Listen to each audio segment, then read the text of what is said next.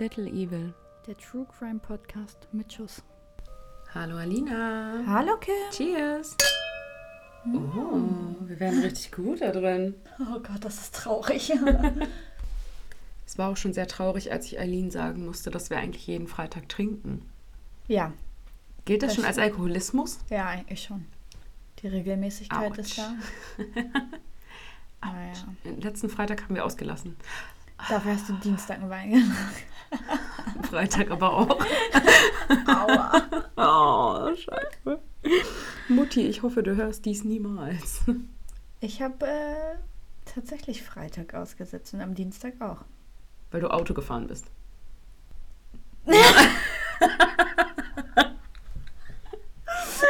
Okay, man muss gerade dazu sagen, Alina trinkt eine ganz sanfte Schorle, weil sie heute auch wieder mit dem Auto da ist. Weil ich müde bin. Oh, Ja. Ganz müde. Alina hat auch äh, ihren zweiten Schuss gesetzt bekommen. Ich bin immer noch Aber der Meinung, schon. das sind ja. Impfreaktionen. Ja, ich glaube, das ist so eine Mischung einfach aus beschissen Schlafen seit zwei Wochen und der Impfung vielleicht. Also, möglich. Alina war neulich ich- aber auch unter der Woche einfach bis halb ein Uhr nachts in Saalkamp unterwegs. Also, ich kann den Standort sehen. Ich hatte wichtige Dinge zu tun.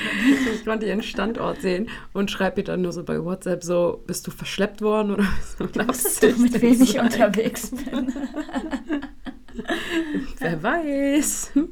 Ja, Let's see. So, wir Genau. haben unsere neue Rubrik eingeführt. warte mal kurz. Das Mhm. müssen wir nochmal schneiden. Wollen wir da auch so eine coole Musik machen? Ja, so? safe. Wir machen einen richtig coolen Jingle drunter. Ja. Regie. Regie, bitte schneiden. Kim aus dem Schnitt dann so, ja, danke Alina. Die Kim aus dem Schnitt. Kim aus dem Schnitt. Die freut sich. Genau, wir hatten letztes Mal das ja schon so spontan in der Folge irgendwie minder, mehr oder minder Ja. beschlossen, so rum. Ja. Äh, Kim fängt heute an, weil Genau. wir haben eine gerade Folge und ich fange mit meinem Fall an, deswegen. Suche ich ein Kim- unnötiges Gesetz raus. Genau.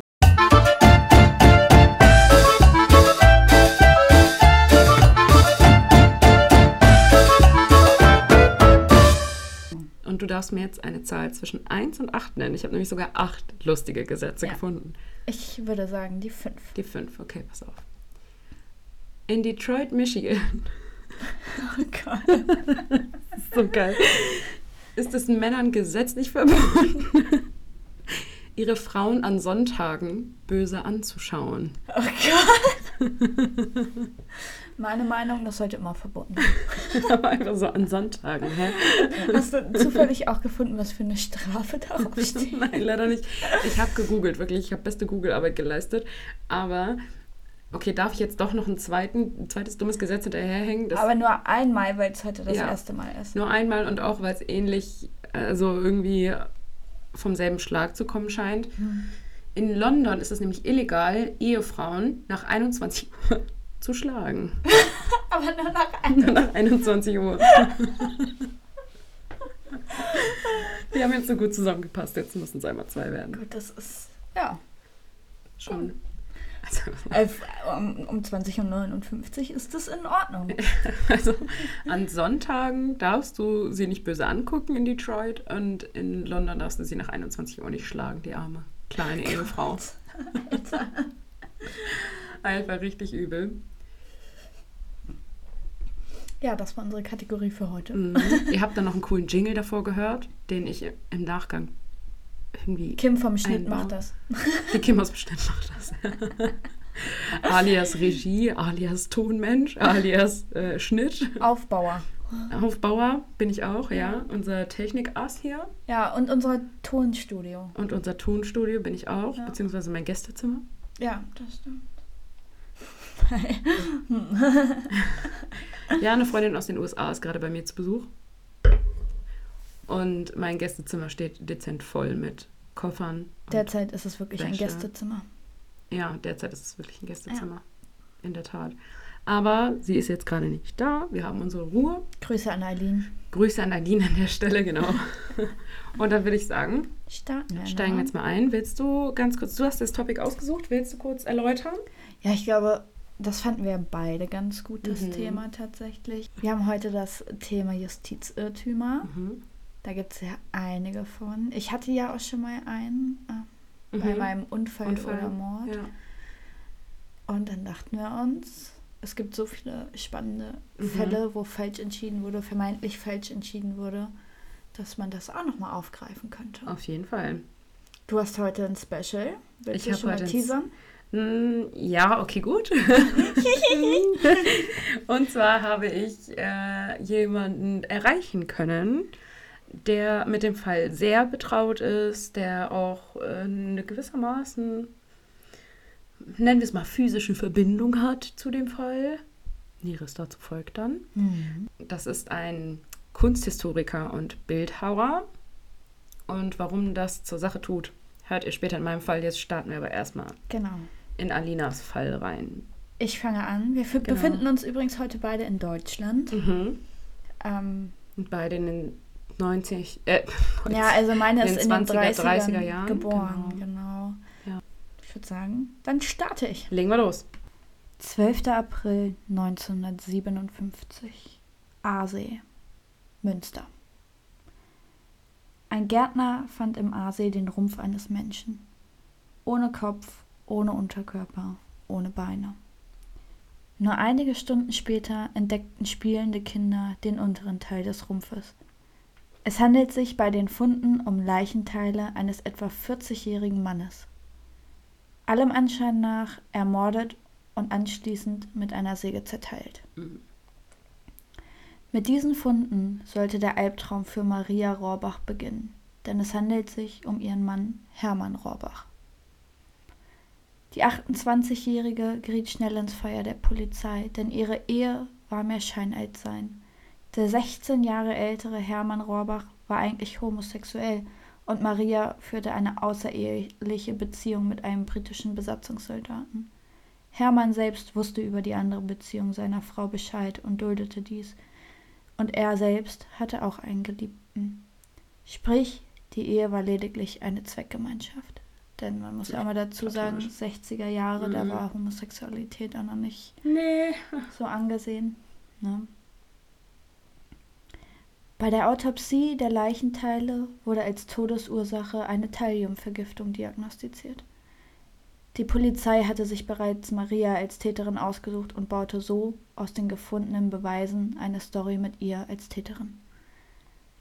So hieß es, sie habe ihren Mann systematisch über einen längeren Zeitraum mit Thallium im Malvenblütentee vergiftet. Die Gewinnung des Thalliums soll aus der Celiopaste entstanden sein. Das ist ein Rattengift. Die hat man damals tatsächlich auch nur gegen eine Unterschrift bekommen, muss man mhm. nochmal kurz dazu sagen. Problematisch an der ganzen Pastensache war, dass sie tiefblau war. Denn genau diese Färbung sollte damals vor Vergiftung retten. So kamen die Polizisten auch auf den Malvenblütentee, denn dieser hatte von Natur aus in etwa die gleiche Farbe. Mhm. Bei einer Durchsuchung der Wohnung des Ehepaares wurden allerdings weder der Tee noch die Celiopaste gefunden, und nach wie vor fehlten der Kopf und die Beine des Toten. Da die Ermittlungsbehörden nach wie vor völlig von Marias Schuld überzeugt waren, bauten sie eine Anklage vom Landgericht Münster mit Indizien auf. Für den Prozess wurde der Münchner Chemiker Walter Specht als Gutachter berufen. Dieser fand bei weiteren Analysen eine erhebliche Menge Thallium im Torso des Toten, aber auch im Kamin in der Wohnung der Rohrbachers. Er selbst geht davon aus, dass der noch fehlende Kopf von Maria in diesem Kamin verbrannt wurde. Aufgrund dieser Indizien wurde Maria Rohrbach am 18. April 1958 vom Schwurgericht wegen Mordes zu lebenslanger Zuchthausstrafe verurteilt. Absitzen musste sie diese in der Frauenstrafanstalt Anrath. Doch Maria beteuerte immer und immer wieder ihre Unschuld, während der damaligen Verhöre, während des Prozesses und auch noch im Zuchthaus. Denn einiges sprach gegen eine Täterschaft von Maria Rohrbach. Denn dem Gutachter Herr Specht war nicht geläufig, dass sich in jedem Herz Ruß Thallium befindet. Weiter hätte der Tote nach seinen Proben, also nach seiner Analyse, nach seinen Testergebnissen, mindestens zwei 250 Gramm Tuben der Celiopaste kurz vor seinem Tod zu sich nehmen müssen. Hm. Eine eher unwahrscheinliche These, denn schon nach einer Tube wäre er definitiv tot gewesen. Mhm. Das schmeckt man doch auch sonst, also Ja. in erhöhten Mengen. Ebenfalls wird eine systematische Vergiftung angezweifelt, denn die dafür sprechenden Symptome wurden am Leichnam nicht gefunden, also weder Darmverletzung Mhm. noch sonstiges. Auch der geschätzte Todeszeitpunkt passte nicht, denn der Darminhalt wies keinerlei Spuren von Linsen auf, welche Hermann aber angeblich abends noch mit seiner Frau aß. Stattdessen fand man teuren Trüffel im Darm. Trüffel, etwas, was sich ein Anstreicher und seine Hausfrau Maria niemals hätten leisten können. Sprich, alles deutet darauf hin, dass Hermann Rohrbach zu einem späteren Zeitpunkt noch einmal schick essen gewesen sein muss. Vielleicht mit seinem Partner? Man weiß es nicht. Während Maria bereits von der Polizei festgenommen war und stundenlang verhört wurde, wurden auch die Beine des Toten gefunden. Diese wiesen Spuren auf, dass sie erst während der Haftzeit bzw. während Maria verhört wurde, ins Wasser geworfen wurden. Sprich, sie Mhm. kann es Kann's zu dem. Zeitpunkt, also zumindest kann sie sie nicht ins Wasser geworfen haben. Gegen eine Täterschaft sprach auch, dass in der kleinen Zweizimmerwohnung nicht einmal Indizien für eine Tötung gefunden wurden. Denn laut Ermittlungsbehörden soll Maria ihren Mann in der Wohnung getötet und zerstückelt haben. Blut oder ähnliches fand man aber nicht. Hm. Die Ermittler haben lediglich in der Schräge so einen kleinen Raum gefunden, wo man hätte die Leiche verstauen können. Da wurden aber nur Staubspuren gefunden, also auch Mhm. kein Blut, nichts. Weiter wurde in der Urteilsbegründung rumgefuscht. Aussagen weiterer Sachverständiger wurden gefälscht und so zum Nachteil von Maria ausgelegt. Jetzt kommen wir jedoch zu dem meiner Meinung nach erschreckendsten Punkt. Hermann Rohrbachs Liebhaber wurde bereits drei Wochen vorher auf dieselbe Art und Weise zerstückelt im Kanal gefunden worden. Bei dem Vorfall wurde allerdings ein Unfall mit einer Schiffsschraube als Todesursache genannt. Hm.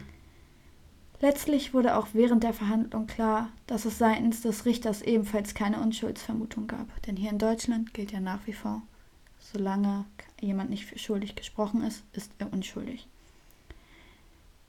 Der Richter schrieb Marie bereits während des Prozesses an. Ich lasse mich doch hier von Ihnen nicht verarschen, war da noch einer der harmloseren Ausrufe. So, was denkst du bis jetzt? War sie es, war sie es nicht? Also ich erachte es ja doch schon für sehr unwahrscheinlich, finde ich. Also wenn diese Beine erst ins Wasser geworfen worden wären, während sie schon in Haft saß, dann hätte sie ja mindestens einen Komplizen haben müssen. Aber dass die These mit dieser Pasta und dem Tee nicht hingehauen hat, so das wissen wir auch schon. Das heißt, sie hätte es ihm irgendwie anders zuführen müssen, was theoretisch bestimmt möglich gewesen wäre, aber na, gerade bei dem Thema Giftmorde hat man ja sowieso immer erstmal, glaube ich, die Frau im Hinterkopf. Korrekt. Na, so ist es ja so leider einfach der Klassiker. Was ich aber auch komisch finde und worüber ich wirklich viele Fragen habe, ist diese Aussage, sie soll den Kopf im Kamin verbrannt haben. Dazu kommen wir Hä? gleich. Noch. Also, Es geht gleich noch weiter. ja, aber so, da dachte ich so, Ja. du kannst doch nicht einfach einen Kopf im Kamin verbrennen. Also, du hast doch trotzdem Knochen und Zähne und. Klassisches Ding, was man halt mal eben zu Hause macht. Ja, klar, ich verbrenne auch immer Köpfe Ja. in meinen Kaminen, also in meinen vielen Kaminen in meiner Villa. okay, zähl weiter. Gehen wir mal Bin weiter gespannt. Jetzt kommen wir nämlich zu der Wendung. Die Wendung.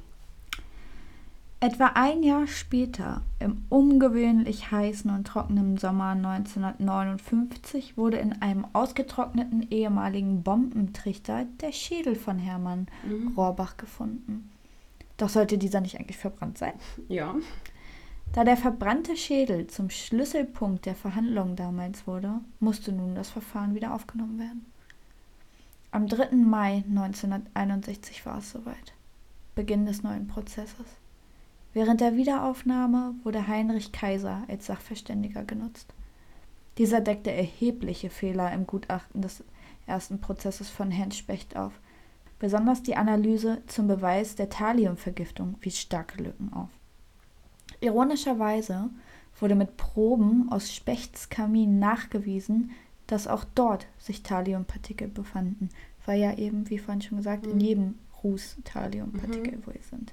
Also ich bin jetzt keine Chemikerin oder so, aber so stand es im Internet. Wikipedia hat das gesagt. Ja, nicht Wikipedia, aber quasi. Das Gutachten war kaum noch brauchbar und der Kopf war aufgetaucht, also wurde Maria am 30. Juni 1961 aufgrund von Mangel an Beweisen freigesprochen. Doch eine Entschädigung erhielt sie nicht, denn laut dem Landgerichtsdirektor war es dem Gericht nicht möglich, Maria wegen erwiesener Unschuld freizusprechen, und ein erheblicher Tatverdacht sei an ihr hängen geblieben.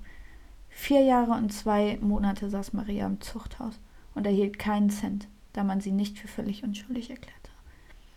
Nach ihrem Freispruch erhielt Maria Rohrbach eine neue Identität und begann ein neues Leben in England. Allerdings kam sie schnell zurück und zog in eine süddeutsche Kleinstadt.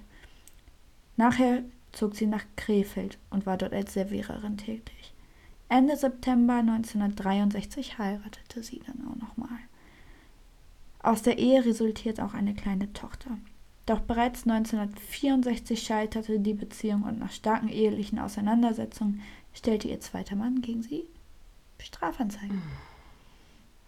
Fast wäre es deswegen auch noch zu einem dritten Mordprozess gekommen, denn er beschuldigte Maria den Mordversuch an ihm mhm. und sagte, dass Maria ihm den Mord gestanden hat in ihrem ersten. Oh Die Aussage wurde dann allerdings als nicht sehr glaubwürdig eingestuft. Mhm. Na, immerhin. Ja. Bis heute wurde der Mörder oder die Mörderin von Hermann Rohrbach nicht ermittelt, sprich man weiß nicht, wer es war. Weitere Folgen des Prozesses sind, dass der Vorsitzende Richter vom Vorsitz der Strafkammer zur Befassung mit Handelsrecht versetzt wurde und der damalige Gutachter Herr Specht wurde auch genauer unter die Lupe genommen. Ebenfalls wurde der Fall sehr medienwirksam, weil das natürlich ein mhm. Riesenspektakel war, ohne Beweise sie in ja. irgendeiner Art und Weise da einzubuchten. Und äh, ein Tatort, ein Münster-Tatort von 2004. Props gehen raus, ich bin Tatort-Fan. wird tatsächlich explizit auf den Fall Bezug genommen. Mm. Maria Rohrbach lebt bis heute noch, ist 92 Jahre alt. Was man, also was sie jetzt macht, findet man aber nicht so mm. Ich meine, die ist 92, so ja, viel. So viel wird sie nicht mehr tun. aber sie hatte ja. dann anscheinend zumindest noch ein freies Leben. Na Gott sei Dank. Ja. Ja. Also unsere Fälle haben auf jeden Fall relativ viele Parallelen, mhm. kann ich schon mal mhm. sagen. Aber es ist halt natürlich super tragisch, ne, dass sowas also auch immer wieder vorkommt, dass es dann irgendwie nur Indizien gibt, mhm. kann man ja nicht anders sagen. Und selbst die waren ja nicht mal richtig schwammig. da. Ja, ja, schwammig, sehr schwammig. Ich meine, natürlich so, wir werden am Ende nie erfahren, ob sie es war oder nicht. Nee. Ist in meinem Fall zum Glück ein bisschen anders. Also meiner ist gelöst. Mhm. Ähm, aber trotzdem finde ich es halt also ein Unding. Ne? Also sie muss ja mindestens einen Komplizen gehabt haben, eigentlich. Also wenn, wenn sie es jetzt gewesen war. wäre. Ja. Ne? So. Was wir nicht sagen können. Ich meine, wir sind jetzt auch keine Profiler, keine Profis, keine Polizisten, Psychologen oder sonst ja. irgendwas.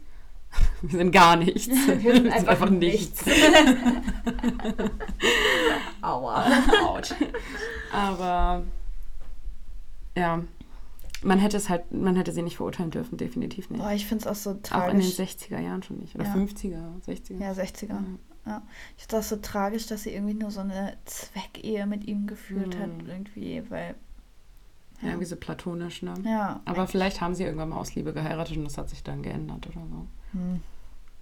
Oder Vielleicht. es war früher ihr bester Freund, sie wusste schon, dass er homosexuell ist und hat gesagt, okay, ich heirate dich, ich bin ein Alibi. Kann natürlich das auch sein, aber er war ja auch, tun. er war ja auch 16 Jahre älter, ne? Also. Ja, okay, Schulfreunde wohl eher nicht. Vielleicht war er Lehrer. nicht. Nein, okay, komm. Jetzt äh, werden wir albern. Ja. Wir sind heute generell ein bisschen albern. Ja, Sorry dafür. Wir sind auch irgendwie nicht so ganz beisammen, muss man auch mal Nee, sagen. wir sind heute beide ein bisschen verwirrt und ich glaube auch, wir haben uns jetzt in den letzten Wochen so viel mit der Materie auseinandergesetzt. Man braucht dann auch einfach mal zwischendurch ja. Ja, so eine Atempause. Ist natürlich nie respektlos gemeint. Nein, aber. Aber ne, ihr kennt das aus anderen Podcasts. Man muss auch mal ne? lachen. Man muss auch mal lachen können im Leben, genau. Dann starten wir mit dir. Gut, ja, hüpfen wir rüber, ne? Alles klar. Josef Jakubowski wird am 8. September 1895 in Utena, Litauen geboren. Zu dieser Zeit gehörte die damalige Provinz Litauen aber zum Russischen Reich. Dennoch wird Josef Jakubowski in die polnische Staatsbürgerschaft geboren, also seine Eltern sind gebürtige Polen.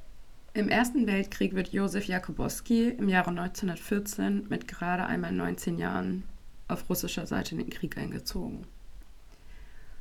Noch während seiner Zeit in der russischen Armee geriet Jakubowski in deutsche Kriegsgefangenschaft und verbrachte zwei Jahre in einem Gefangenenlager der Deutschen. Nach dem Kriegsende und seiner Gefangenschaft entschloss sich Jakubowski, in Deutschland zu bleiben. Er arbeitet als Landarbeiter in einem kleinen Ort in der Heide mit nur ein paar Dutzend Häusern, die sich von Lübeck nach Südosten erstreckt, nur eine Dreiviertelstunde Fußweg von der Hansestadt, entfernt zwischen Feldern und Wäldern, in Pralingen. Dort lernte Jakubowski seine erste und seine einzige Liebe, Ida Nogens, kennen. Die Quellen sind hier übrigens unterschiedlich. In manchen Quellen heißt sie Ida und in manchen Quellen heißt sie Ina. Mhm. Ich habe ein Buch zu dem Fall gelesen, in dem steht Ida, deswegen bleibe ich jetzt bei Ida. Wenn ihr den Fall aber irgendwann mal auf Wikipedia suchen solltet, da steht auf jeden Fall Ina und in manchen anderen Quellen auch. Also nur. Ja, bei so Kleinigkeiten unterscheidet sich das da manchmal. Mm. Ida hat bereits einen unehelichen Sohn, Ewald, dessen Vaterschaft Jakubowski aus Liebe dennoch anerkannte. Das junge Paar bekam schnell ein weiteres Kind, eine Tochter, Anna. Noch vor der geplanten Hochzeit kam das Kind zur Welt und noch vor der Hochzeit verstarb seine geliebte Ida mit gerade einmal 19 Jahren an einer, Lung an einer Lungenentzündung. Die Kinder kamen daraufhin zu Idas verwitweter Mutter. Jakubowski zahlte beiden Unterhalt, sogar Ewald, der nicht einmal sein leiblicher Sohn war. Guter Mann. Trotzdem sah er seine Kinder häufig. Jakubowski ist beschäftigt auf dem Hof der Eggerts, das Haus der Großmutter nur wenige hundert Meter entfernt.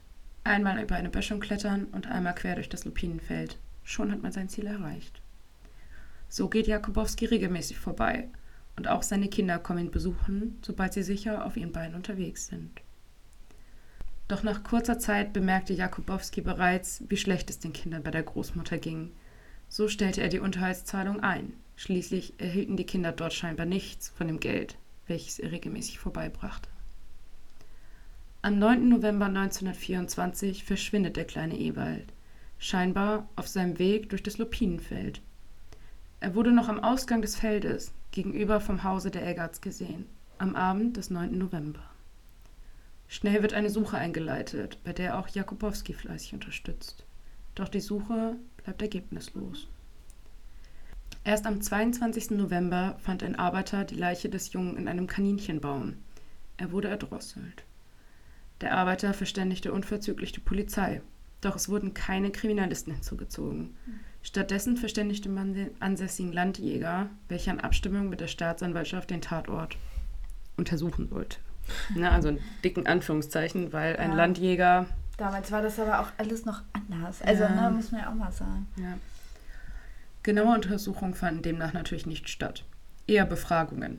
Und eigentlich wurde auch nur die Familie Nogens befragt, die ja nunmehr seit dem Tod der Mutter für den kleinen Ewald zuständig waren. Die Nogens verdächtigten sofort Jakubowski. Schließlich zahlte dieser schon seit einer Weile keine Alimente mehr. Mhm. Außerdem sei der Junge ja auf dem Weg zu seinem Vater gewesen, als er verschwand. Mhm. Eine weitere Zeugin sagte aus, sie hätte gegen 17.45 Uhr die Schreie eines Kindes gehört. Und wie das Schicksal es so wollte, hatte Jakubowski für genau diese Zeit kein Alibi. Mhm. Erst um 18.15 Uhr wurde er auf dem Hof der Elgatz gesehen.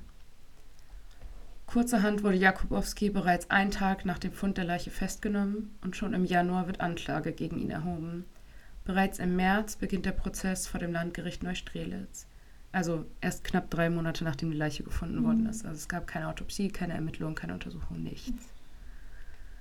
In seinem Anfangsplädoyer sagt der Staatsanwalt noch, ein schlauer, durchtriebener und skrupelloser Mann, dem man einen Mord zutrauen kann. Ein anderer als er kommt überhaupt nicht als Täter in Frage, denn welcher Dritte sollte sich an dem kleinen Jungen vergreifen? Ähnlich wie bei mir, ne? schon so mhm. vorverurteilt. Total, ja. total, ja. Jakubowski, der immer noch nur gebrochen Deutsch spricht und versteht, sowie sein Rechtsbeistand plädieren auf nicht schuldig. Ein Hauptbelastungszeuge im Prozess ist August Nogens, einer der Brüder von Jakubowskis verstorbener Partnerin. Ja. Vor Gericht sagt er aus, dass der Pole einmal veranlassen wollte, die kleine Annie beiseite zu bringen. Als der Vorsitzende Richter Buchka von Augustus verlangte, dies zu schwören, widerrief dieser jedoch seine Aussage. Hm. Hm, also vor Eid wollte er das nicht Kurios. Mhm. Wenn Sie nicht ein Alibi hätten, würde ich sagen, Sie sind der Täter, sagte Buchka noch aus. nur wenige Tage bevor er das Urteil verlas. Im Namen des Volkes. In der Strafsache gegen den Arbeiter Josef Jakubowski, geboren am 8. September 1895 zu Duna, Kreis Wilna, wegen Verbrechens gegen Paragraf 211 des Strafgesetzbuches hat das Schwurgericht bei dem Landgericht Neustrelitz in der Sitzung vom 26. März 1925 für Recht erkannt. Der Angeklagte wird wegen des Verbrechens des Mordes aufgrund des Paragraphen 211 StGB zum Tode verurteilt. In der Urteilsbegründung wird abgedruckt, dass aufgrund der eigenen Angaben des Angeklagten und die Ergebnisse der Hauptverhandlung Folgendes festgestellt worden wäre. Am Sonntag, den 9. November 1924, ist der am 24. April 1921 zu Baling geborene uneheliche Sohn der am 15. Mai 1923 eben daselbst verstorbenen unverheirateten Ida Nogens, dessen Erzeuger der Angeklagte ist, in der Abendstunde um 6 Uhr herum in Balingen plötzlich verschwunden und am 22. November als Leiche an der Saarlinger Heide vor dem Arbeiter Faust beim Frittieren von Kaninchen in einem Kaninchenloch gefunden worden. Also mit. Frittieren mhm. ist nicht das Panieren ja, ja. gemeint, sondern ne, mit einem Frettchen. Ja, dass er nicht ein ganzes Kaninchen in eine Fritteuse geschmissen hat. Auf einem Feld. Und die es da wahrscheinlich noch nicht mehr gab. genau. Offenbar wurden auch hier schon mehrere Unwahrheiten festgestellt. Also zum einen ist er nicht der leibliche Vater und sag ich ja. Ne? Also, also ja. Wir haben das rausgeschnitten, aber ich meinte vorhin schon eigentlich eine Sünde. Ein uneheliches mm. Kind in der Zeit. Ja. Also Drama. Ja. Und das war nur ein Auszug aus der Urteilsbegründung. Insgesamt wurden elf Indizien auf 16 Seiten Papier festgehalten, welche seine Schuld belegen sollten. Elf Indizien, die man mit einer sauberen Ermittlung eventuell schmälern oder sogar aus der Welt hätte schaffen können. Sobald Jakubowskis Verteidiger, Rechtsanwalt Koch, das Urteil in den Händen hielt, stellte er einen sofortigen Antrag auf Revision. Diesen begründete er wie folgt. Erstens, man hätte zu der Verhandlung einen Dolmetscher hinzuziehen müssen. Also Jakubowski konnte dieser ganzen Verhandlung ja. quasi gar nicht folgen eigentlich. Konnte sich gar nicht äußern dagegen. Also nee, also er hat immer nur gesagt, ich nichts gemacht. So, ne? Also, ja, es ist, ist ja, wirklich süß. Gar nicht gemacht. Ja. Zweitens, das Urteil basiert überwiegend auf der Aussage des Hannes Nogens, also der war einer der Hauptzeugen, welcher geistig schwerst behindert ist und laut Angaben von Rechtsanwalt Koch im geistigen Stande eines Zweijährigen sei.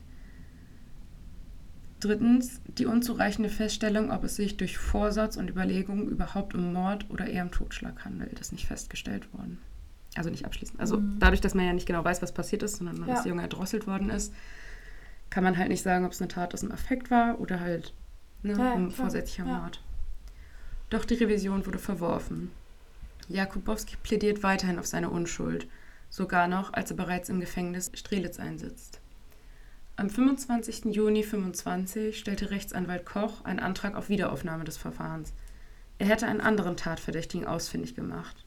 Er teilt seine Hinweise der Staatsanwaltschaft und dem Gericht mit, doch der Antrag wird am 7. Juli wieder verworfen. Nachdem Koch davon erfährt, reicht er eine Beschwerde beim Gericht ein. Auch diese wird verworfen.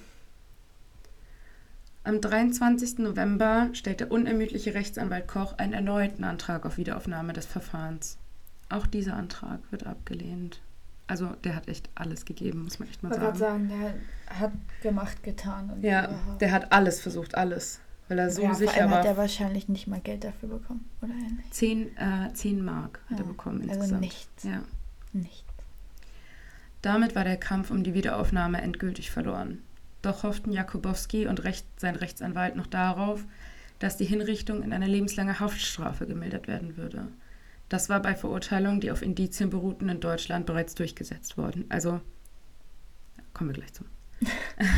Doch das würde das Staatsministerium entscheiden. Mithäftlinge von Jakubowski wollten ihm sogar an einem geeigneten Zeitpunkt zur Flucht verhelfen. Also jeder war sich dieser Unschuld richtig sicher, ne? Ja, vor allem weißt du, was ich nicht verstehe. Ich will ungern dazwischen quatschen. Aber selbst der Richter meinte, ja, hättest du kein mm. Alibi, würde ich dich für schuldig halten. Ja. Das heißt, er kann doch eigentlich auch nicht ganz davon überzeugt mm. gewesen sein. Ja. Doch Jakubowski äußerte immer nur, ich nichts getan, ich nicht fortlaufen. Wenige Monate später dann die Hiobsbotschaft, Die Hinrichtung soll nun vollzogen werden. Wieder schaltet sich Rechtsanwalt, Rechtsanwalt Koch, welcher von der absoluten Unschuld seines Mandanten überzeugt ist, ein und schreibt dem Staatsministerium einen Brief. Ich appelliere daher an die Menschlichkeit und das menschliche Mitgefühl der Mitglieder des Staatsministeriums und richte an Sie die dringende Bitte, im Interesse, im Interesse einer nie wieder gut zu machenden Vollstreckung der Todesstrafe den Verurteilten noch in letzter Stunde zu begnadigen. Also man muss halt auch einfach mal dazu sagen, dass in der deutschen Kriminalgeschichte aufgrund von bloßen Indizien noch nie, nie, nie jemand zum Tode verurteilt worden ist vorher. Also das mhm. wäre halt echt ein, das einzige Mal gewesen. Ja. Doch für Jakubowski gibt es kein Erbarmen. Am 15. Februar wird Jakubowski um 7.45 Uhr in der Landesanstalt Neustrelitz-Strelitz von dem Scharfrichter Karl Gröbler mit dem Handbeil hingerichtet. Oh. Durch einen bloßen Zufall sollte aber schon bald die Wahrheit ins Licht kommen. Ah, super. Am 3. Januar 1928, also knapp zwei Jahre nach seiner Hinrichtung, veröffentlichte die Lübecker Zeitung, dass die Großmutter Nurgens auf ihrem Sterbebett den Mord an Ewald gestanden hätte. Das ist halt zwar vollkommen an den Haaren herbeigezogen und inhaltlich auch falsch. Also die Großmutter lag mhm. auch nicht im Sterben. Aber es reichte, um genügend Aufmerksamkeit auf die Sache zu lenken und endlich das erste Mal richtige Ermittlungen einzuleiten. Oh Gott. Später gestanden die Großmutter Nurgens und ihre beiden Söhne Augustus und Fritz die Tat. Sie hatten den kleinen Ewald ermordet und es Jakubowski angedichtet, um das unerwünschte Kind und den Ausländer loszuwerden. War fast klar, dass das so einen rassistischen Hintergrund hm. hat. Also muss man ja mal ehrlich sagen, ja. gerade so kurz nach dem Ersten Krieg. Ja. Augustus wurde im Juli 1929 wegen Mordes an seinem Neffen und Meineins zunächst zum Tode verurteilt. Das Urteil wurde aber später zu einer lebenslangen Haft begnadigt. Das ist unglaublich. Mhm. Sein Bruder und seine Mutter erhielten wegen Anstiftung und Beihilfe zum Mord zeitliche Zuchthausstrafen. Der Schuldspruch gegen Josef Jakubowski wurde bis heute nicht formal aufgehoben.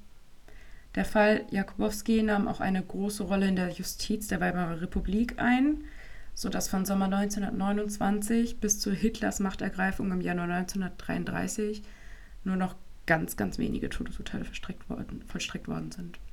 Und ergänzend zu meinem Fall sprechen wir heute auch nochmal mit dem Bildhauer und Kunsthistoriker Gerhard Röse, der sich selbst viel mit dem Fall Josef Jakubowski auseinandergesetzt hat. Ich möchte jetzt noch gar nicht so viel im Vorfeld dazu sagen und würde Herrn Röse dann an der Stelle einmal gerne selber sprechen lassen. Sie sind jetzt ja eher durch Zufall an den Schädel von Josef Jakubowski gekommen, über einen Bekannten, wie Sie mir eingangs schon erzählt haben. Können Sie mir sagen, wie Sie jetzt erstmal aus diesem fremden oder diesem, diesem Schädel einer fremden Person Josef Jakubowski machen konnten und wie Sie da eigentlich drauf gekommen sind? Also wie Sie das so investigativ äh, herausgefunden haben? Das war so signifikant, dass sich in meinem Kopf sofort die Theorie gebildet hat, dass dieser Schädel ähm, zu, vielleicht aus Auschwitz stammt. Mhm. Auschwitz war die größte Pathologie des Deutschen Reiches. In Auschwitz wurden Menschen selektiert und ermordet und dann vom Sektionskommando Mengele in Dreischichtbetrieb 24 Stunden am Tag präpariert für Ärzte, für Institute, ähm, für Unis. Also wer immer Präparate brauchte, das mussten nicht immer Knochenpräparate sein, aber auch der meldete sich da, meldete seinen Bedarf in Auschwitz an und dann wurde für ihn gemordet und präpariert. Größte Pathologie des Deutschen Reiches. Und in diesem Sektionskommando Mengele arbeiteten keine Fachleute, weil die Fachleute für den medizinischen Dienst äh, verwendet wurden. In, den, in, diesem, äh, in diesem Sektionskommando Mengele arbeiteten Laien. Mhm. Also Leute, die von dem Handwerk nichts verstanden. Und genau so sah dieser Schädel aus, präpariert von jemandem, der von diesem Handwerk nichts verstand. Und diese Rattermarken und Schnittkerben, also insbesondere diese Rattermarken an der Stirn, da habe ich sofort gedacht, da hatte einer mit, da hat einer mit zitternder Hand den Toten skalpiert. Mhm. Da hatte einer Angst oder es war ihm schlecht, er hat sich geekelt, er wollte das nicht. Und das hat mich alles an die Zwangslage erinnert, in der die Häftlinge des Sektionskommandos Mengele in Auschwitz eben arbeiten mussten. Mhm. Und so habe ich einfach mal als Arbeitshypothese die These aufgestellt, dass es sich hier also um den Rest eines in Auschwitz Ermordeten handelt. Aber da man weiß, dass unter den Bedingungen der Lagerhaft den Häftlingen also nach wenigen Wochen bereits die Zähne ausgefallen sind, mhm. Mangelernährung, keine Zahnpflege, ja. sind die Zähne ausgefallen. Und dieser Schädel aber im Ober- und Unterkiefer ein, abgesehen von den Beschädigungen durch die Benutzung später als Präparat, perfektes Gebiss hatte, war klar, dieser Mensch kann nicht dem Lagerleben ausgesetzt gewesen sein. Und dann habe ich mich gefragt, welche Menschen wurden ohne dem Lagerleben ausgesetzt worden zu sein, sofort ermordet. Das waren die Juden aus Ungarn. Die wurden zweieinhalbtausend, dreitausend Personen pro Tag wurden die Tag für Tag vergast und verbrannt und wurden nicht zur Arbeit selektiert. Und dachte ich also, es, handelt, es könnte sich um einen ungarischen Juden handeln. Und diese These habe ich publiziert im Internet, auf Facebook und ich glaube, ich habe sie auch der Witwe des Zahnarztes bekannt gemacht, aus dessen Nachlass dieser Schädel, den ich da habe, stammte. Jedenfalls habe ich eines Tages Post von der Anwältin dieser Witwe bekommen und die hat mir verboten, bei Androhung irgendwelcher Strafen, diese These weiter zu behaupten, also weiter zu behaupten, dass es sich um ein Auschwitz-Präparat handelt, weil sie sagt, Patienten aus unserer Praxis können sich an dieses Präparat erinnern. Wenn die das sehen, können die sich daran erinnern und dann könnten die denken, wir hätten von, äh, vom Holocaust profitiert. Mhm. Und sagte, das sei ihr ganz wichtig, das sei nicht der Fall. Und dann sagte sie mir, der Schädel stammt aus der Weimarer Republik und zwar aus den 20er Jahren, aus yeah. den späten 20er Jahren der Weimarer Republik. So, das sagte sie. Und er habe nichts mit dem Dritten Reich und den Nazis zu tun. Das hätte es damals alles noch gar nicht gegeben. Mhm.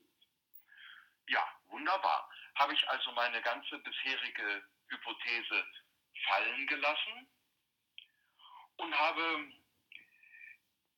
diesen Schädel, diesem Schädel eine zweite Gesichtsrekonstruktion gegeben. Und dieses Mal habe ich also keinen ungarischen Juden auf diesem Schädel rekonstruiert, sondern jetzt habe ich mal einen Mörder rekonstruiert. Mhm.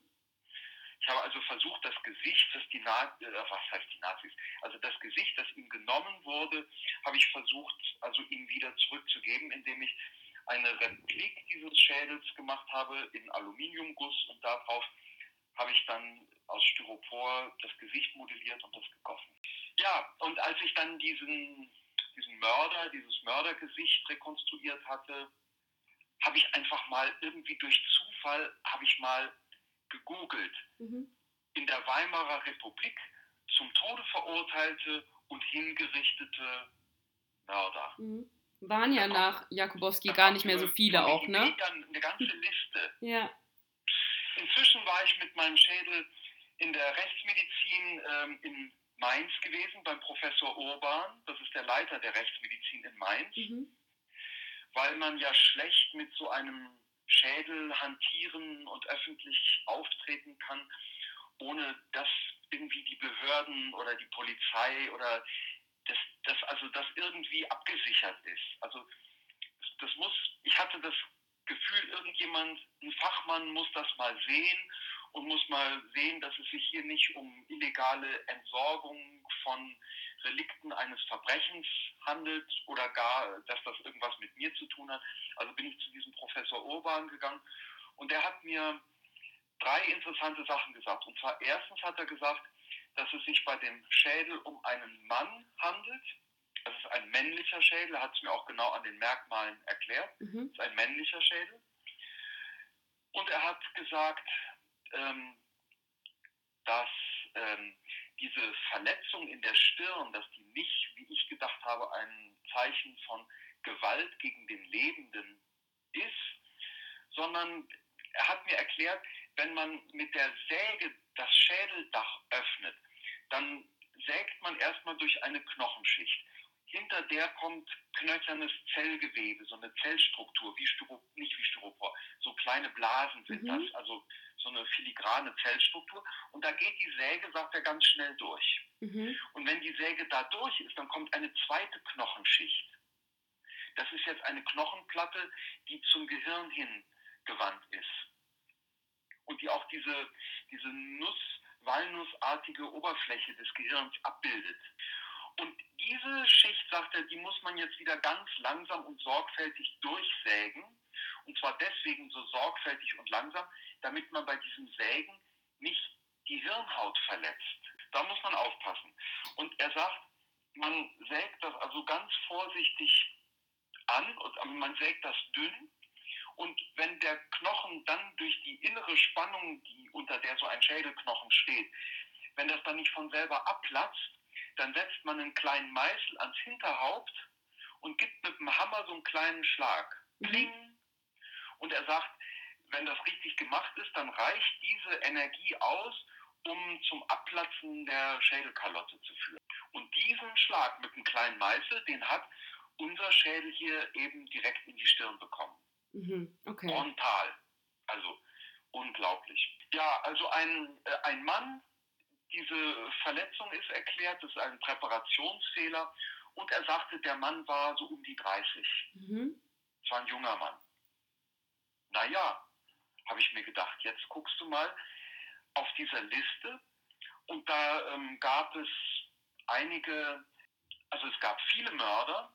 Ich habe hier eine E-Mail, also ich kriege die Chronologie nicht mehr richtig zusammen. Mhm. Also diese E-Mail datiert vom 21.05.2014 und lautet folgendermaßen, sehr geehrter Herr Röse, die Liste, die Sie mir zugesandt haben, finde ich sehr interessant. Ich nehme an, es handelt sich um die Liste der in, äh, in der Weimarer Republik Hingerichteten. Und jetzt schreibt sie, also das ist jetzt die Witwe des äh, Zahnarzt? ehemaligen Zahnarztes, Ja. nach meinem Dafürhalten könnte es sich bei dem Schädel des Unbekannten durchaus um den des Josef Jakubowski handeln. Ich erinnere mich nämlich daran, dass mein Mann mir gegenüber geäußert hat, dass der Schädel einer, dass es der Schädel einer Kindsmörderin sei. Ich denke, dass er sich gar nicht gefragt hat, ob es sich um den Schädel einer Frau oder eines Mannes handelt. Aber das Delikt des toten Menschen soll eben Kindsmord gewesen sein. Ich freue mich, wenn Ihnen dies weiterhelfen kann und bitte Sie mich weiterhin auf dem Laufenden zu halten. Mit freundlichen Grüßen. Mhm. Also das ist wirklich, das ist wirklich interessant. Dieses Stichwort Kindsmord. Also Kindsmord ist ein typisch weibliches Verbrechen. Wenn Männer Kinder ermorden, was ja massenhaft vorkommt, dann sind das eigentlich immer Sexualdelikte. Und wer das einmal macht, macht das öfter. Also das sind meistens Serienmörder. Serienmörder und ja, Sexualtriebtäter. Ja, und ähm, da gab es jetzt einige Fälle. Aber da ich ja den Schädel hatte, konnte ich diese Fälle, wenn ich die gegoogelt habe, anhand der Physiognomie des Schädels ausschließen. Mhm. Diese Männer waren also entweder viel älter, als sie gefasst wurden, oder hatten eine falsche Kopfform. Also es gab einen relativ jungen Täter, das war ein Veteran des Ersten Weltkrieges, der also zahllose Knaben ermordet hatte. Der hatte so einen ganz markanten Turmschädel. Mhm. Der schied also auch aus, weil der Schädel, den ich hatte, also so eine fliehende Stirn hatte, also eine völlig andere Physiognomie. Mhm. Und da blieb einzig über Josef Jakubowski und dessen Delikt war Kindsmord. Ja, und jetzt denke ich, ist es, ist es klar, dass, dass dieser Schädel Josef Jakubowski gehörte, denn Josef Jakubowski ist nach seiner Hinrichtung am 15. Februar 1926 in Neustrelitz morgens um 8. Also ist seine Leiche mit dem Leichenwagen in die Universität äh, Rostock gebracht worden, und zwar in die Pathologie. Mhm. Und dort ist seine Leiche von Erstsemestern, Erst- oder Zweitsemestern, also von Studienanfängern, Mhm. zu Lehrzwecken seziert worden. Und daher diese dilettantische ähm, Präparation Ja. Durch einen Menschen, von dem man den Eindruck hat, dass er also gleich umfällt. ja, da schließt sich der Kreis dann wieder, ne? Da schließt sich der Kreis. Ja. Ja. Und ähm, Josef Jakubowski hat ja vor seiner Hinrichtung im Gefängnis gesessen, unschuldig. Und im Gefängnis werden die Gefangenen natürlich untersucht. Mhm. Und diese Untersuchung äh, wird von einem Gefängnisarzt vorgenommen. Das heißt, ein Gefängnisarzt kennt seinen Patienten. Mhm. Und wenn der Gefängnisarzt einen Patienten mit einem perfekten Gebiss hat, was ja sehr selten ist, Mhm. dann ähm, ist dieser, also langer Rede, kurzer Sinn, der ursprüngliche Besitzer dieses Schädels hat seine Approbation in Heidelberg bekommen, Mhm. zusammen mit einem Kommilitonen, aus dem später ein Gefängnisarzt geworden ist. Mhm. Während der eine Zahnarzt geworden ist, ist der andere Gefängnisarzt geworden. Mhm. Leider kenne ich seinen Namen nicht. Ja. Aber in der Weimarer Zeit war es noch sehr, sehr schwer, an so einen Schädel dran zu kommen. Mhm. Das war eine große Ausnahme. Also es wurde sparsam hingerichtet. Also die Todesstrafe wurde wirklich sehr sparsam angewandt. Außer im Falle Josef Jakubowski. Genau, aber er war ja, also zumindest nach meinen Recherchen, auch ein großer Auslöser davor, da, da, also dazu, dass in der Weimarer Republik dann tatsächlich wenige Todesstrafen vollstreckt worden sind. Ja, nach seiner Hinrichtung wurden also gar keine mehr vollstreckt und Mhm. erst die Nazis haben das wieder aufblühen lassen. Ja. Ja, ja, das ist richtig. Also es war unglaublich schwer, an so ein Präparat dranzukommen. Und ähm, Zugriff hatte so ein Gefängnisarzt. Und da ist es sehr gut möglich, dass er dieses Präparat, also dass er diesen Schädel hat präparieren lassen von einem Studenten in der Pathologie in Rostock mit der Maßgabe, also dieses Gebiss freizulegen, damit er das dann seinem ehemaligen Kommilitonen diesen Zahnarzt schicken kann. Mhm. Vielleicht hat das ihm geschenkt. Weiß man nicht. Auf der Facebook-Seite, die Sie angelegt haben für jo Josef Ja. Jakubowski, schreiben Sie auch, wahrscheinlich auch so ein bisschen provokativ, dass Jakubowski das erste Opfer des Holocaust gewesen ist. Ja, also dafür habe ich viel Kritik äh, geerntet. Mhm. Einfach, weil es sachlich und historisch falsch ist. Mhm. Das ist ganz klar. Aber ich bin ja auch nicht blöd. Also, Ja. dass das falsch ist, das weiß ich schon. Mhm. Also damit wollte ich einfach nur dazu einladen, mal über den Holocaust nachzudenken. Mhm. Und zwar ein bisschen systematischer zu fragen, was das denn eigentlich war. Also ähm, nicht jetzt äh, diese ganzen Verbrechen ähm, abzufragen, sondern mal grundsätzlich zu fragen, was war denn das? Und das kann man wohl so zusammenfassen, äh, dass man sagt, das waren rassistisch motivierte Kapitalverbrechen, Mhm. die von den Regierungsverantwortlichen veranlasst wurden. Mhm.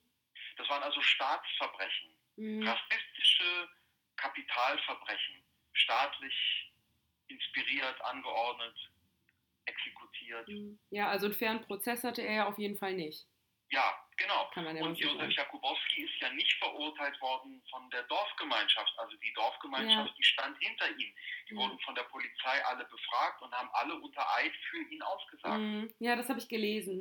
Ja. Ja, also Josef Jakubowski wurde verurteilt von einem Staatsanwalt Müller, Mhm. der mehrmals unter Eid gelogen hat im Rahmen des zweiten Jakubowski-Prozesses, als dann die wahren Täter verurteilt wurden, Mhm. hat dieser Staatsanwalt Müller mehrmals unter Eid gelogen. Und von diesem Richter, der hieß Bucha, Landgerichtspräsident von Bucha. Und das sind beides Vertreter der Staatsmacht. Mhm. Und ähm, es gibt ja nichts außer rassistischen Gründen, die gegen Josef Jakubowski sprechen. Gar nichts, ja, das stimmt. Also juristische Gründe gibt es nicht, Mhm. kriminalistische Gründe gibt es auch nicht. Mhm. Und menschliche Gründe gibt es auch nicht. Also jeder, der befragt wurde, attestiert ihm eine sehr positive emotionale Bindung an die beiden Kinder Mhm. von der Ida Nogens, Mhm. also den kleinen Ewald und seine Anna. eigene Tochter, sein Mhm. eigenes Töchterchen. Also dann bleibt doch nur, ähm, dann bleiben doch nur rassistische Gründe. Wobei ich jetzt gelesen habe, dass Josef Jakubowski auch bis heute nicht formal freigesprochen worden ist. Nein, er ist nicht rehabilitiert worden. Mhm. Und das ist eine große, große Schande. Dafür, dass er nicht rehabilitiert wird, gibt es meines Erachtens überhaupt keine Entschuldigung. So wie Mord nicht verjährt, verjährt auch Josef Jakubowskis Anspruch auf Rehabilitation nicht, meine ich. Ja. Dann kommen wir auch schon zu meinem letzten Punkt, was ich nochmal gerne ansprechen würde. Und zwar haben Sie mir ja im Vorfeld gesagt, dass Sie sich auch eine Bestattung für den Schädel wünschen. Ja, unbedingt. Und unbedingt. Da ist jetzt unsere Frage dazu, wie genau Sie sich das vorstellen und wie wir oder auch unsere Hörerinnen und Hörer Sie dabei unterstützen können. Also eine Bestattung halte ich für absolut wichtig. Also nach deutschem Recht ist ein anatomisches Präparat ein Gegenstand, der Mhm. darf benutzt und gehandelt werden, das ist eine Sache. Diese Eigenschaft kann dieser Gegenstand aber nur bekommen, indem der Spender, der Spender des Organs, zu Lebzeiten freiwillig sein schriftliches Einverständnis erklärt Mhm. hat. Und alles, also wirklich, da gibt es keine Ausnahme, alles, was dieses schriftliche Einverständnis des Spenders zu Lebzeiten nicht vorweisen kann, ist ein Leichenteil. Mhm. Und die, die Totenruhe, die Störung der Totenruhe ähm, stehen da im Raum. Also das ist, das ist wie ein Mensch zu behandeln. Mhm. Das ist keine Sache. Deshalb, also auch das ganz klar und deutlich zu machen, ein menschliches Relikt, ein Überbleibsel, ein menschliches Überbleibsel ist, ja, das ist, das ist wie ein Toter zu behandeln. Da, darüber dürfen wir nicht verfügen, wie wir wollen. Mhm. Also das ist, das ist, das ist für mich ganz wichtig, also auch ein öffentliches Bekenntnis zu diesem Prinzip, dass eben auch so einem Stück Materie noch menschliche Würde innewohnen kann. Aber ich möchte diesen ähm, Schädel nicht einfach so unter die Erde bringen, quasi entsorgen. Mhm. Loch in die Erde, Schädel drin, Bestattung fertig, bim, bim, bim. Also so darf das überhaupt nicht laufen, sondern es muss meines Erachtens in Würdigung und in Erinnerung an die Person Josef Jakubowskis und an diesen Fall, und zwar an diesen Justizmordfall, an diesen Skandal muss es geschehen. Und ich würde mir wünschen, also idealerweise wünschte ich mir, geschehe es in Verbindung mit seiner juristischen Rehabilitation. Dass man dann eben gleich zwei Dinge nachträglich, so gut es geht, in Ordnung bringt. Einmal seine Bestattung und das zwei, zum anderen eben seine juristische Rehabilitation. Haben Sie noch irgendwas, was Sie unbedingt noch loswerden möchten? Irgendwas, was Sie noch, was Ihnen noch ganz wichtig ist, noch mal zu sagen oder zu fragen? Aha, also ich glaube, dass das menschliche Leben mit dem Tod nicht einfach so vorbei ist. Dann hoffe ich, dass Josef Jakubowski das irgendwie mitkriegt und dass er irgendwie noch partizipiert. Das waren schöne Worte. Gut. Ja, Dann möchte ich mich nochmal auf jeden Fall ganz herzlich bei Ihnen bedanken, dass Sie sich die Zeit genommen haben und uns so viel Information nochmal beliefert haben. und ich danke Ihnen, Frau Meier. Ich danke Ihnen ganz herzlich, dass Sie das machen und bin da sehr glücklich. So, Alina, was sagst du dazu? Ich finde es voll furchtbar. Mhm. Ich finde es wirklich schlimm und auch der Fakt, dass es halt irgendwie dann zwei Jahre später aufgeklärt wurde. Mhm. Was ist das für eine Ironie? Und der Oh, Rechtsanwalt, der noch so viel Äh, Respekt an diesen Rechtsanwalt, ja, wirklich. Kraft da reingesteckt ähm, hat, ja. Und einfach nichts, gar nichts ja. erreicht Ja, hat. vor allem haben die Gesetze ja damals auch noch gar nicht so viel hergegeben, was Mhm. es heute alles für Möglichkeiten gibt Ja. überhaupt.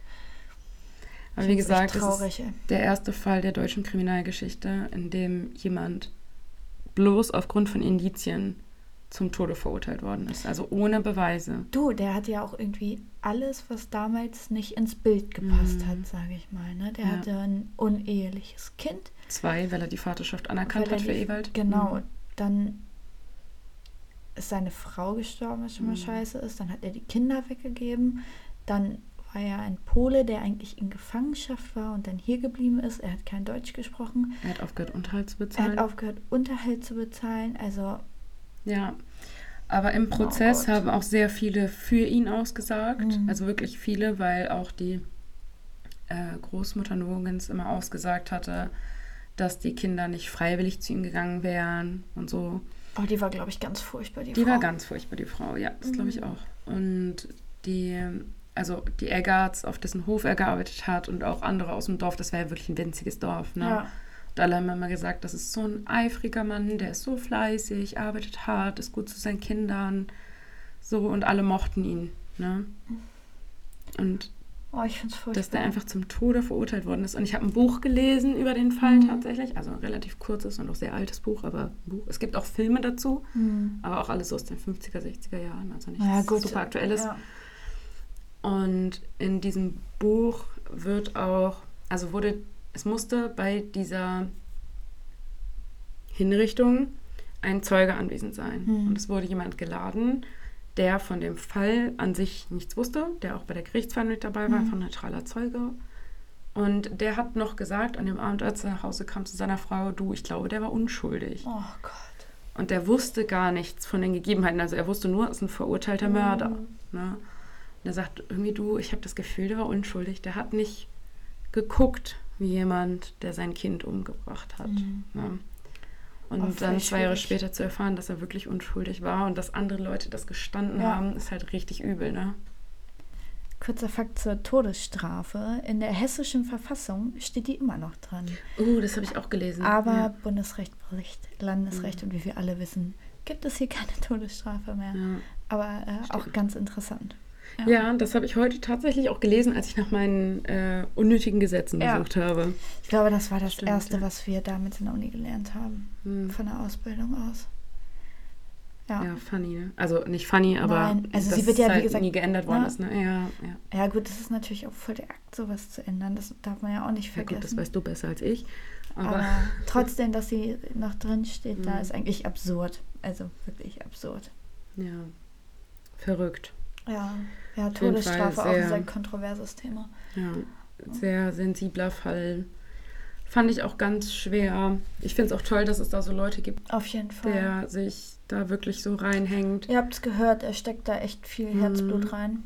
Ja, also Leute unterstützen, wo man kann. ja. Immer. Wir schreiben euch das auch nochmal, wie genau ihr das dann machen könnt. Genau. Und machen dann vielleicht können wir was erreichen. Das wäre schön, ja. Ja, Gut. verdient hätte er es. Also beide. Alle beide, ja. Ja. Auf jeden Fall. Genau. Ich möchte mich an der Stelle dann auch nochmal ganz herzlich bedanken, dass wir das Interview führen und veröffentlichen durften. Genau, danke Das schön. war das erste Mal für uns. Ich war sehr aufgeregt. Sie hängt mir seit Tagen damit in den Ohren. Ja, ich war richtig hyped. Vor allem konnte sie mir erst gar nicht sagen, um was es geht, weil Ja. auch nach wie vor, ich wusste ja nicht, welchen Fall Kim hat, Kim wieder nicht, welchen Mhm. ich hatte. Ich habe nur gesagt, ich habe einen Experten, ich habe einen Experten. Ja, sie hat mich angerufen. Ja, bei der Arbeit.